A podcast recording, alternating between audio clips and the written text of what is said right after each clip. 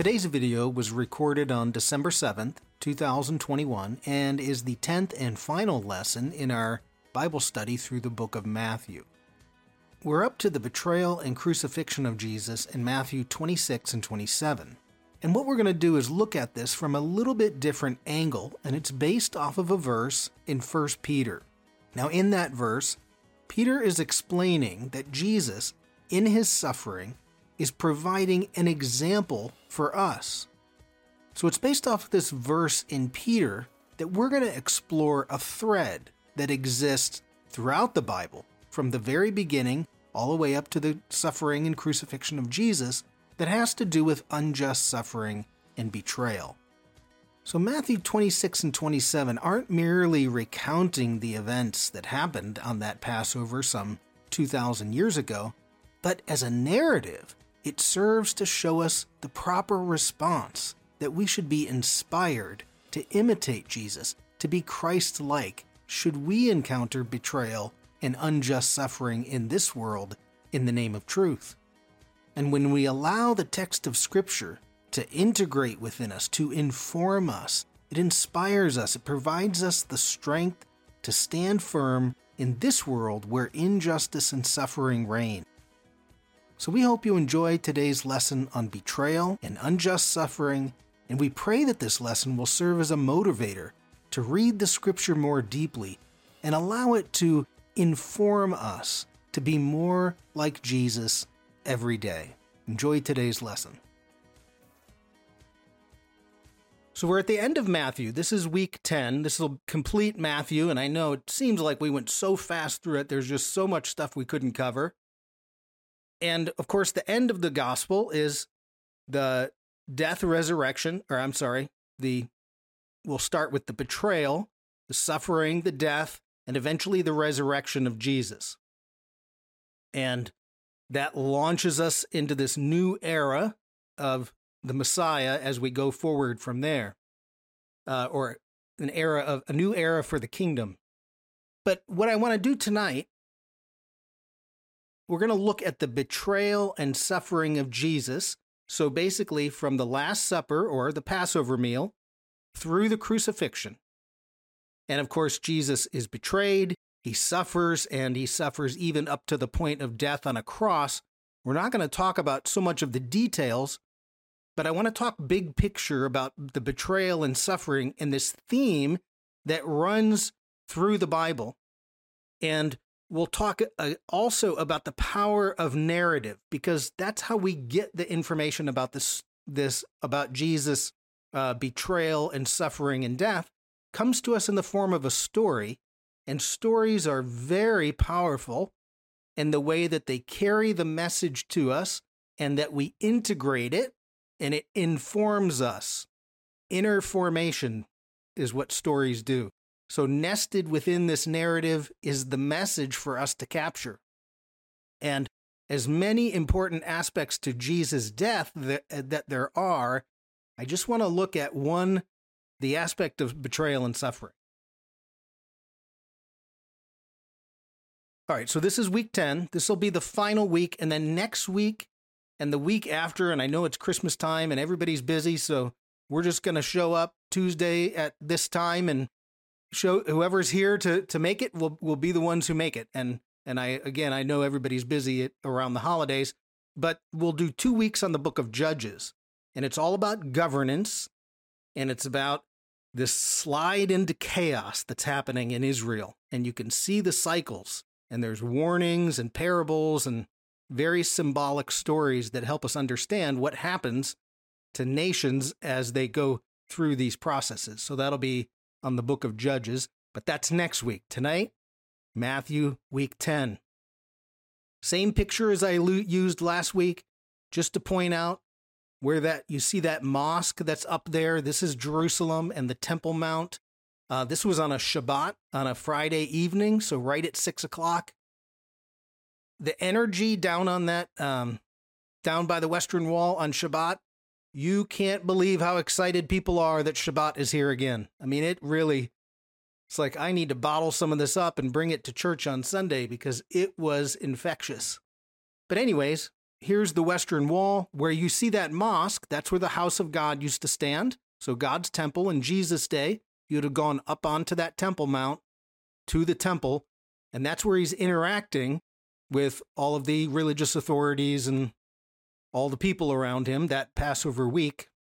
And this part of the picture right here is, of course, the Western Wall. That's the most sacred part or the most sacred spot for Judaism. And that Jesus would have known, not, of course, the mosque, but the Western Wall. Okay, so betrayal and suffering is going to be one aspect. And if I had to add a second aspect, because this is the first thing we're going to cover, is the power of narrative. And narrative, you know, we often have a hard time. What do we do with this story that's sitting in front of us? A good portion of the Bible is narrative Genesis and Exodus and Joshua and Judges is a narrative. And the Gospels are all narrative. They're just telling the story. And there's so much more going on in that narrative, right? Narrative becomes a tool to carry the deeper meaning that God is going to convey to humanity. And inside that narrative is nested these nuggets of meaning. And we'll talk about the power in that because narrative has power to inspire you, can make you more courageous, it can make you more compassionate. You read a story about someone being compassionate, you want to be compassionate yourself. So there's real power in narrative. And the problem is, ancient narrative requires us to do some deciphering. So, particularly the very ancient narrative, like Judges, you have to do a lot of deciphering of what all the symbolism is. But, anyways, we'll do that. We'll do this today in Matthew. So, the betrayal of Jesus and the crucifixion, it happens in two um, chapters in Matthew, and we're not even going to read out of them tonight. But it starts at the Passover where he's betrayed by Judas. We all know that betrayal. There's a lot more betrayal going on. And then it goes through the end of chapter 27, where he's crucified. And then in chapter 28 is the resurrection. And that's the hope that God will right all the wrongs of this world through the resurrection of the dead. The story's not over, right? This, this life isn't the end of it. So you don't want to act as if this life is all there is, because there's more. So I just want to point out that's where all of this text comes from, but we're going to talk more generally about it. So where I'm going to start off of Matthew, but we're going to start in First Peter. So if you want to turn in your Bible cuz it's an important little text to read as Peter is even doing a little bit of explaining of what's going on in this in well he might not be pointing right at Matthew 26 and 27, but the story of betrayal and suffering that Jesus goes through. So 1 Peter 2, 19 to 23. And 1 Peter generally is about suffering. And this is going to be a little explanation by Peter. So sometimes when reading narrative, we want to go somewhere else to see what someone else is explaining about the narrative to help us. So we're going to find an explanation of these events and then he's going to give us a little bit of a lesson on that we have to apply it to our own lives. So, starting at verse 19. So, verse 19, Peter says, For it's commendable if someone bears up under unjust suffering because they're conscious of God.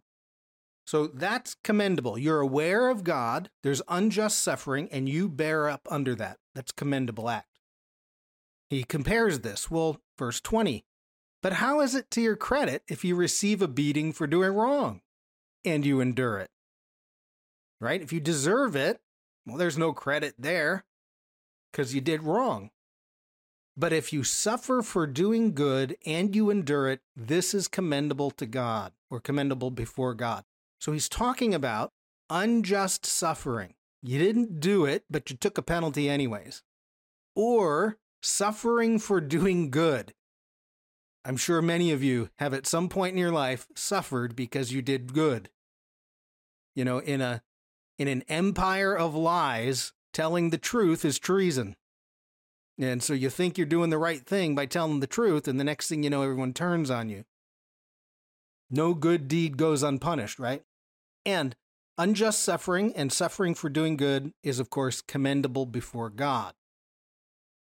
So, let's go on to the next verse. And here's where the real the punch is.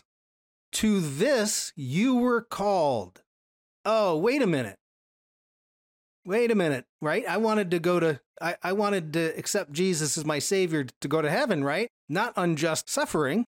What do you mean? To this I was called. Well, why? Because Christ suffered for you and he's leaving you an example that you should follow his in his steps. And that's the key.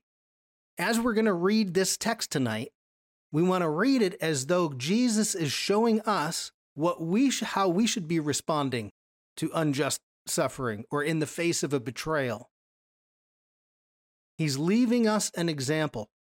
Now, and all of us know throughout the, the history of the church, especially the early church, how many Christians were unjustly persecuted and they stood strong. They didn't waver. Jesus was their example to follow. And that can change the world.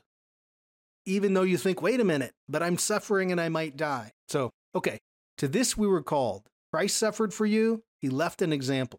Verse 22 He committed no sin, and no deceit was found in his mouth. Peter's quoting Isaiah 53, the suffering servant of Isaiah.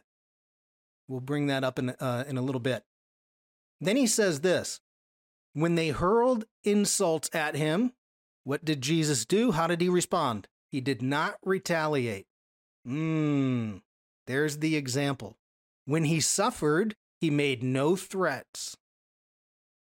How hard would that be today if someone's persecuting you unjustly not to make threats of retaliation, right?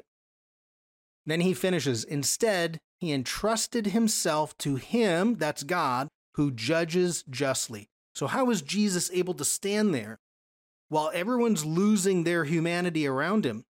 He doesn't lose his humanity. Why? Because he has faith in God to follow the will of God and that God is ultimately a just judge. And that this behavior will not this the unjust behavior will be corrected at some point. And of course, 3 days later, he's out of the grave and he's showing us that that's absolutely true. So, we want to look at the story of Matthew as like Peter calls it, there's an example going on here. And there's many things, many theological truths that come out of this story, but one aspect of it is that we're inspired to do the same thing. That's the that's the power of narrative. Is it is inspires us. So betrayal and suffering. And one of the things we notice when you read the text, because narrative, Matthew is choosing which details to show you and which ones not to. So the gospel shows you all the ways that Jesus reacts by not saying anything. Why put those in there? Well, because it's using it as an example, right? They include the part about Jesus trusting the will of God, right? In the garden, or I'm sorry, at the Gethsemane the night before. Father, take this cup from me. But if not, it's your will, I'll follow your will. That's an example for us to follow God's will. This type of reading, as we read the narrative, we can be inspired that in the face of our own betrayal or unjust suffering, that we would be just like Jesus, walk as Jesus walked. In fact, uh, the the civil rights movement, right, was a nonviolent movement because that was what Jesus did. You know, one side responds in violence, the other side responds in forgiveness, and that will change the world for the better, and it did. So it's very powerful. This is, let's see, point number one, I believe. We're going to talk a little bit about the power of narrative, right? So this in this all this data on Jesus comes to us in the form of a story. And you know, the narrative, they never explain it explicitly. Matthew doesn't say, okay, here's exactly what's going on and here's the message you ought to get. It's like, no, no, no. It's woven into the storytelling. So we have to do some work. It's amazing when you start looking into this narrative how uh, it, or the power of narrative, how it can change us. So, for instance, uh, narrative. We have these words on the book in front of us and they create a story. So you could just read it as a story or we could folk we could look at it as narrative and search for the meaning inside the narrative. So what happens is you have all the story on the page and all of the meaning is kind of layered underneath of it. And the more time you spend with the text, the more details you recognize, the more it works inside of you, the more the meaning begins to emerge. It's like it comes up to the surface. And this is really powerful because um, one of the things that God's doing with narrative is he's causing you to partner with him and the text. So you begin to read the text, you take it in, and it forms you internally in formation. It forms you internally because as you digest the narrative meaning, something begins to emerge out of you and it can transform you. And that's the real power of narrative because it's inner, it's acting inside of you at a, at a subconscious level. We don't even know it's happening. There's even at the Ohio State University, they even have a, a department that's the project or the narrative project or project narrative, something like that. And they're studying the psychological power of narrative. And of course, they use the Bible as well to say, look, this narrative inspires people to do all kinds of act, act in ways that are much better for their lives that they wouldn't have otherwise. So there's real power in doing that. I was going to tell you guys. So one one time where this really was very powerful happened to me. I was one of my classes was to translate Genesis one or Genesis one through four. Translate the Hebrew uh, into English, and then I had to write a couple research papers. And when I got to the part on Cain and Abel, I was actually I was doing a um, the research paper was on the emotion of shame and the psychological responses to shame in the story of Cain and Abel. And Cain and Abel is only 16 verses long, but every time I read it, more stuff would just leap out at me. And it was like I kept having to go back and revise my paper. And eventually I just ran out of time. Um, because every time I'd go back, I think, I can't believe I'm seeing more and more stuff in this 16, 16 verse little story that just keeps pulling out it. It's like a fountain of wisdom that just keeps flowing. But, anyways, it's a very powerful thing that happens. The closer we get to the text, the, the, the more we familiar we are with the text. Okay, so, anyways, Matthew 26, 27. Betrayal is clearly one of the um, messages in here. Matthew goes through his entire gospel, and then suddenly in chapter 26, he mentions the word betrayal eight times. Like betrayal, betrayal, betrayal, betrayal, betrayal. Now it's all in it's all in, in with Judas. But then implicitly you get the action of everybody that follows. You get the the high priest betrayal and the betrayal by the Jewish government and the betrayal by the Roman government and the betrayal by Pilate because he should have stopped it and there's all kinds of implicit betrayal that follows out of that. Betrayal by the disciples. So betrayal is clearly something that's underlying this. And then, of course, unjust suffering. You know, I want to scream out when I see that they're that they're accusing Jesus of something he didn't do, unjust, and then he suffers for it. So that is all over this story and then as the the more you but it's never said explicitly and the more you read the more it pops up and you see that there's a message going on in here about betrayal and unjust suffering and then the narrative starts to feed the formation of our inner being. So part of the reason it's so difficult when we're reading narrative is we have to become very familiar with it. That's why reading your bible repetition is helpful because every time you read it, you see something you didn't see before. To go to narrative, you really have to become familiar with the story. You look for themes or repetition, like suddenly the word betrayal showing up eight times. You watch the behavior of the, the way they're describing the behavior of the actors from Genesis all the way through to Revelation. Watch that behavior because that's going to help us understand the human condition to what's going on. So that's one way or one way to think about reading narrative. And it obviously helps if you can find someone to take you a little bit deeper or to point out the nuances of this as well. So, okay, that's step one power of narrative. We're going to look for the message in the narrative. And one of the things that comes out of this these two chapters, is what I'm going to call it archetypal suffering. It's the archetypal suffering. Archetypal, because the picture that it's painting contains all the essential characteristics of suffering, and it makes the story impossible to go beyond it. You can't find another example of it. It's like the Bible is building with unjust suffering, and the pinnacle is this event right here. So that becomes the archetype for suffering. So if we look at why, why does that mean archetypal? Well, you can't go beyond it. You have somebody who's in Jesus. This is now number two at the bottom of your page one. Jesus is perfectly innocent. He didn't do anything, yet he's being accused of doing things, right? Now, beyond being perfectly innocent, it's, it's bigger than that, right? He's sinless. There's no fault. He has no def- defect. He's, uh, I put this, I use the word ideal humanity, and a lot of people don't like that. But when when Jesus descended to earth to live here as a human being, he lived as a human being. And he's got a divine nature, but in while he's the human being, he's acting as a human being. But he's the ideal of humanity. He's that's why when we say we're to become Christ alike, it's because he's provides us an example to look at, to move towards. So he didn't do anything wrong. He's perfectly innocent you can't get any better than someone who's the ideal of humanity, perfectly, perfectly innocent, sinless person. And then you take that, the best, and you go down to the bottom and you have the worst of sins, which is betrayal. And he's betrayed on all sides by everybody. Betrayal is not only the worst sin for human beings to commit, it's the one that's the most difficult for human beings to recover from.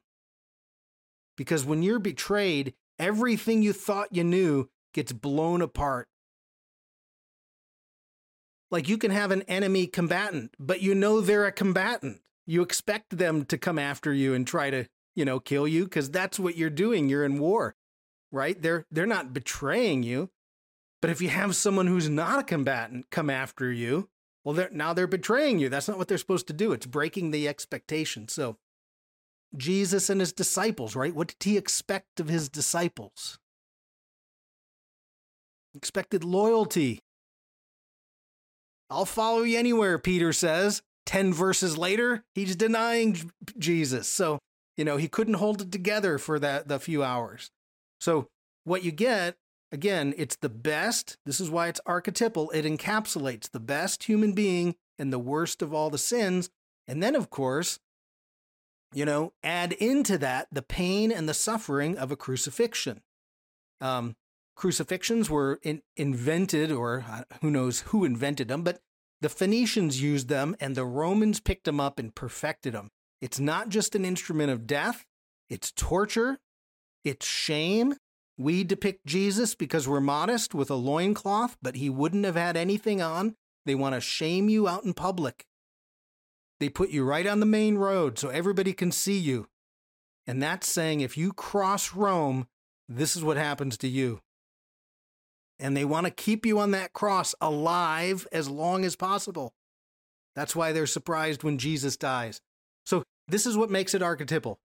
Perfect human in Jesus, He's innocent, betrayal, the worst of sins, the worst way of suffering and death, and you just can't go beyond that. So, this story right here in the Bible is really the climax of a biblical theme of betrayal and suffering. We find it from the very beginning of the Bible, and this becomes the climactic one, where God Himself is on the cross being betrayed by his own people. So, number three, which is on the back, the idea that th- there's a biblical theme of betrayal, and it's always the betrayal of the righteous, the person who never didn't do anything, right? So, I'll go over a couple of them here. we always have to go all the way back through the Old Testament and then where it climaxes here in the New Testament with Jesus. So you find in the Old Testament there's betrayal of the righteous. We'll go over a couple of examples. Another one that's happening here, I believe, is the murder of the ideal. You have the ideal human being. And what do they do? They kill him. And that is a flaw in humanity. That when we when we bump up against the ideal, it makes us feel inadequate. There's a tendency in humanity to murder the ideal. Now why? Well, because the ideal becomes your judge. There's examples of this in ancient writings. Um, but the ideal becomes the judge. If the ideal comes and stands right next to you, all of your flaws are shown for what they are. And so, human beings, this is the, uh, in the Cain and Abel story, Cain's shame is coming up, and shame will make you angry over time. So, the ideal shows you everything you're not. And human beings don't respond by saying, Hey, thank you very much for showing me all my deficiencies. I'm so excited to go get to work on them. That's not how human beings respond. Human beings respond in anger. There's shame, there's anger, and that anger can turn into murder. And that's exactly what the Bible shows us from the beginning all the way up until even Jesus. So the ideal is a judge. I'll show you an example of that in a second. So the very first story of the Bible is the story of humanity Cain and Abel, where one brother murders another brother because he's just angry at him. He didn't do anything wrong. In fact, by the time the first century comes around, Abel is known as righteous Abel. Even Jesus calls him righteous Abel in Matthew 23, verse 35. He's righteous Abel. He's the first example of a, of a, a righteous martyr, someone who died for, simply for being righteous. Now, also by the first century, Abel, and I put this on your handout, there's a number of different ancient writings that talk about Abel becoming a judge of humanity. So one of them at the bottom of your page two is, is, a, is a link to a writing called the Testament of Abraham. And in chapter 13, you can read it. They're looking at this judge on the bench, and it's Abel. And he's going to judge his brother and then judge humanity for their wrongs. Now, that may sound a little bit strange, right? Collectively, in the first century, the idea was Abel's a judge. What do what does Jesus say to the disciples about the 12 tribes of Israel? He says, "You will judge the 12 tribes of Israel." That's an interesting sentence. Paul Paul says about the strangest thing in the Bible, 1 Corinthians 6 3, he says, Don't you know that you'll be judging angels? right? And to this we say, uh, no, Paul, we actually did not know that we would be judging angels. But okay. So there's something about judging. Um, in Acts uh, 10, verse 42, uh, Peter says about Jesus that God appointed him to be the judge of the living and the dead. So the ideal, who's the righteous, who's uh, put to death, becomes the judge. Okay. And of course, Cain there's no reason for Cain to, to murder him. He's upset with God or just with being itself and takes it out on the guy who seems to do no wrong. So, Cain and Abel, that's the first example of betrayal and unjust suffering and murdering the ideal. The second one, the end of Genesis, Joseph. So, Joseph and his brothers, you can read it in Genesis 37. We know the story. Joseph um, one idea why did he have a multicolored coat? A coat of many colors. Well, one thought is is it represents all of your talents.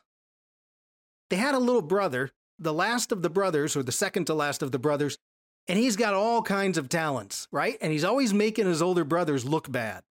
Cuz you can see as Joseph goes down to Egypt, he's got all kinds of talents that he ends up putting to work and you know, pros- and Egypt prospers. So that's one idea is, you know, if you have a if you have a little brother that can do no wrong, knows how to do everything, you get annoyed with them, is what you get. And that's exactly what the brothers do. At one point, they say, let's kill him, right? So they want to murder the ideal because he's the favored son. That's what you do in humanity. So Joseph is betrayed by his brothers, obviously. He becomes what we know a suffering servant. He quietly suffers through all of his time, right? God then takes this suffering servant and uses him. He's a Messiah like figure, anointed for a particular task by God, and he uses uh, him to bring Israel back together in the formation of a nation. So, Joseph, a very interesting study is to look at he's a Messiah like figure. And the rabbis noticed something. They noticed in the Bible that there appeared to be two messiahs. The first one, of course, we know, Messiah, son of David.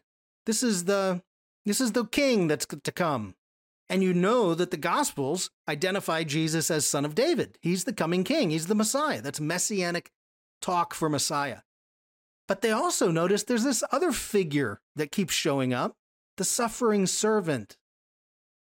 Ah, that's Messiah, son of Joseph. Because Joseph was a suffering servant who held steadfast to God, obeyed God, and through that, God used him for that special purpose of bringing uh, Israel together. So the question that the rabbis couldn't figure out is when the Messiah comes, which one is he going to be? Is he Messiah, son of David, or Messiah, son of Joseph? And what's Jesus? Both. He's kind of both, right? He, he comes as the suffering servant. That's how we see him, but they identify him as, as Messiah, son of David. And how's he going to come in the second coming? Is he the suffering servant any longer in the second coming? No, he's coming to judge. So the reason I point this out is that there's much more to Joseph going on than we often are aware of, particularly about the Messiah. But Joseph is another example of somebody who's the ideal, that's betrayed by brothers, that's Jesus. But God uses that for a particular purpose. So you can see these just two examples in the Bible. You have righteous Abel, that's he's murdered, he's the ideal. You have Joseph, who they go after, he's the ideal. And that leads all the way up to the story of Jesus. So it's like this climactic story of when they're finally killed the ideal.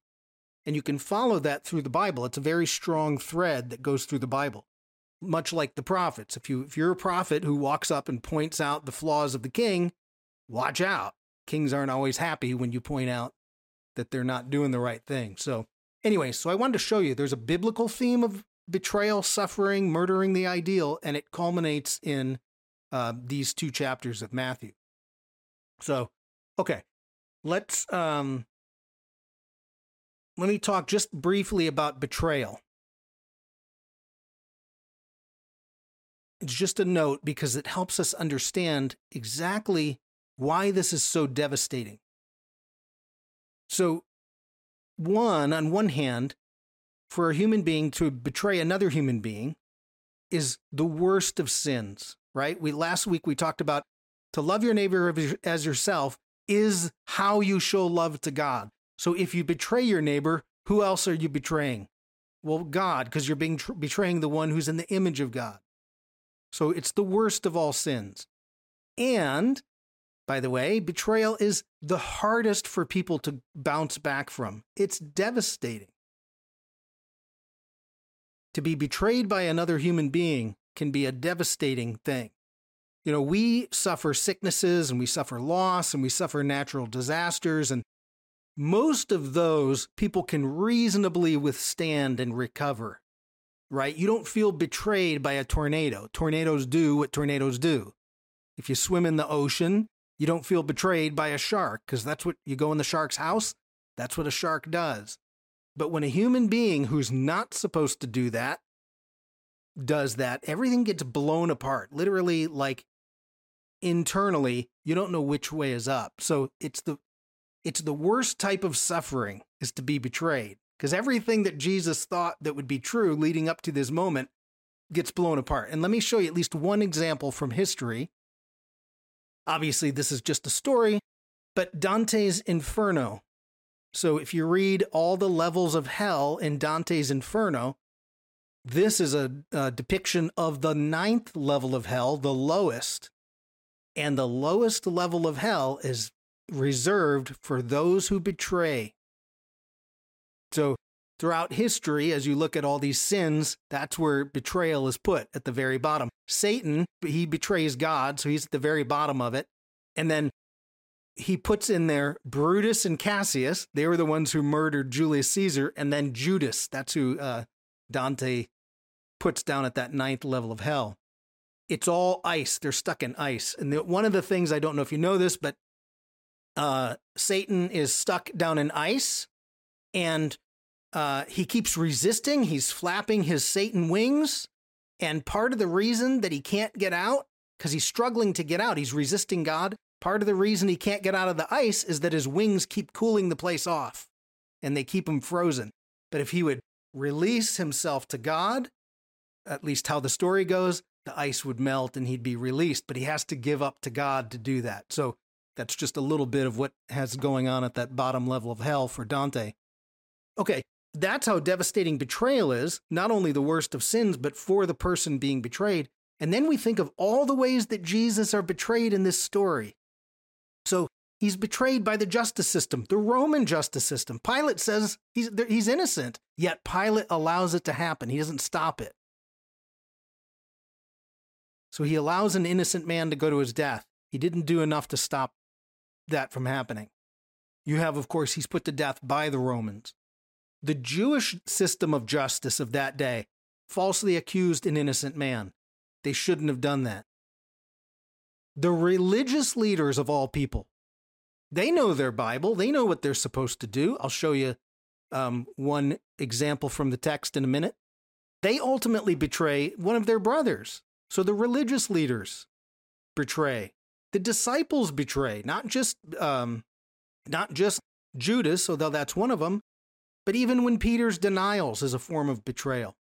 Even Jesus and his family, right? When his family's calling him crazy and they're not, you know, those are those are the betrayals of what it when it means to be in a family. So he's literally betrayed on all sides. It's like he's left alone, maybe even on the cross, you know, my God, my God, why have you forsaken me? He feels even God left him alone. That's what that's what I mean by it's the worst thing that can possibly happen. Now, part of the example is you have all of this betrayal going on, which is devastating. And then you go back and you say, well, how did Jesus respond to the to the the betrayal and the unjust suffering? Well, his response, there's no retaliation. He stands there. Right? When the people around him are losing their humanity, he maintains his. So there's no retaliation. Forgiveness, he's forgiving all the way up until the point he's on the cross. Father, forgive them, they don't know what they're doing. So even he, he wants to forgive these people. He's going to place his trust in God. So all of these things are, we look at his response to what happened, and you say, that's how you should be responding yourself. And one of the last things that I think many of us have thought about is maybe we don't have faith of what God can do, the power of God in death. Meaning, you know, Jesus uh, was 33 years old, and many of us think, ah, oh, if he could have just kept going, right? If he had another 50 years of healing people and bringing the kingdom and you know why did he have to die so early but then we forget what did god do with his death. He changed the world. He unleashed the Holy Spirit, right? We assume that death is the end of the story, but it's not. What can God do in our death? Maintain your righteousness. And you don't know what God can do in our death, in the face of, of course, unjust suffering. And throughout the history of the church, this has happened where people are, the persecutors are so surprised that you would be willing to die for your Lord. It hits them in a in a way, hits their humanity in a way that changes them. So there's something very powerful in the way that Jesus, of course, responded.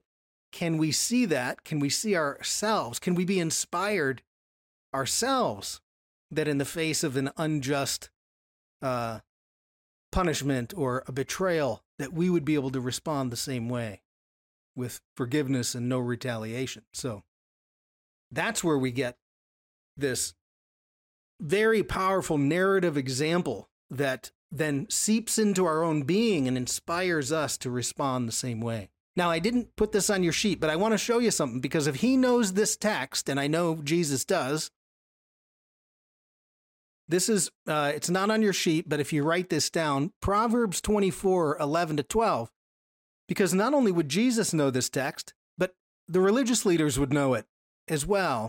And this is a text talking about putting the innocent to death. Go back and read it at some point when you get a chance. But Proverbs 24 11 to 12, verse 11 says, Rescue those being led away to death. Now, the, the context of that is unjustly. There's an innocent person being led away to death. Your responsibility is to rescue them from those who are being led away to death unjustly. Hold back those staggering towards slaughter. And then it gets good. If you say, but we knew nothing about this, won't or doesn't he who weighs the heart perceive it that you did?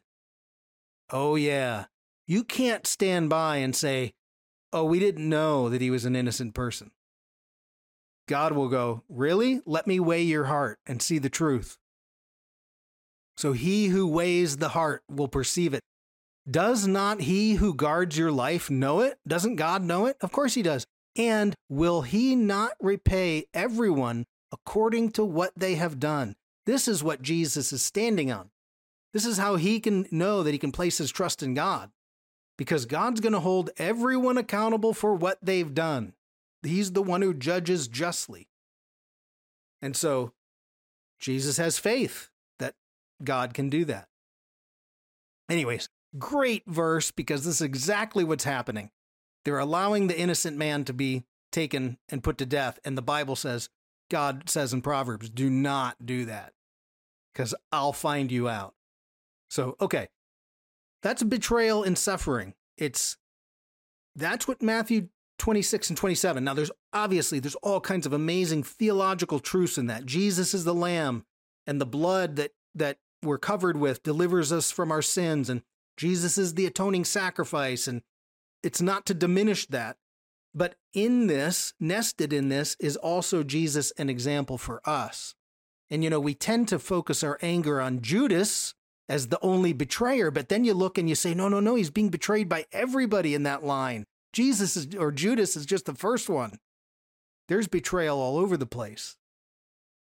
So that's what I mean that emerges that archetypal picture of the worst suffering at the hands of those who would betray, and Jesus being the sinless human being who did nothing wrong.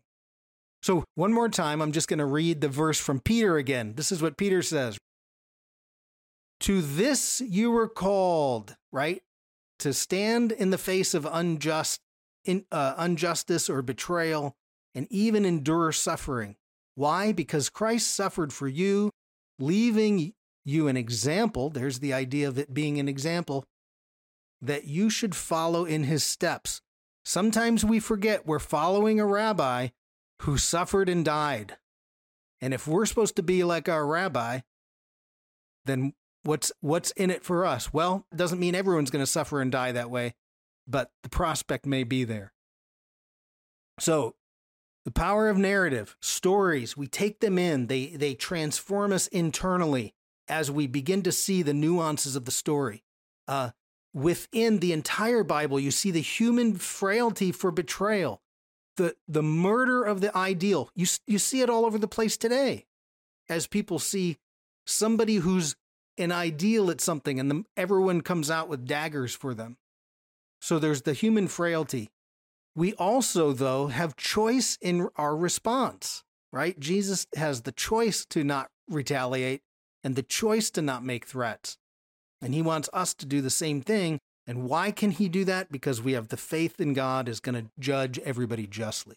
So, okay, hopefully that adds at least another angle or element to that story that we know so well. Um, the the betrayal and suffering of of Jesus, but I want to look look at it a little bit differently. Every time we can take a little bit different angle and look very intently from that angle, you'll always see something that you didn't see before. So that's week 10 of Matthew.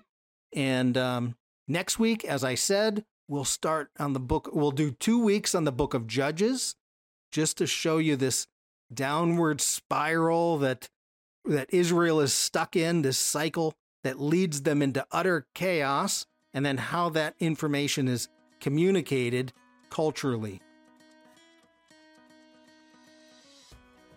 We hope you enjoyed this lesson on betrayal and unjust suffering, and we pray that it serves an example to inspire you to walk as Jesus walked in this fallen world.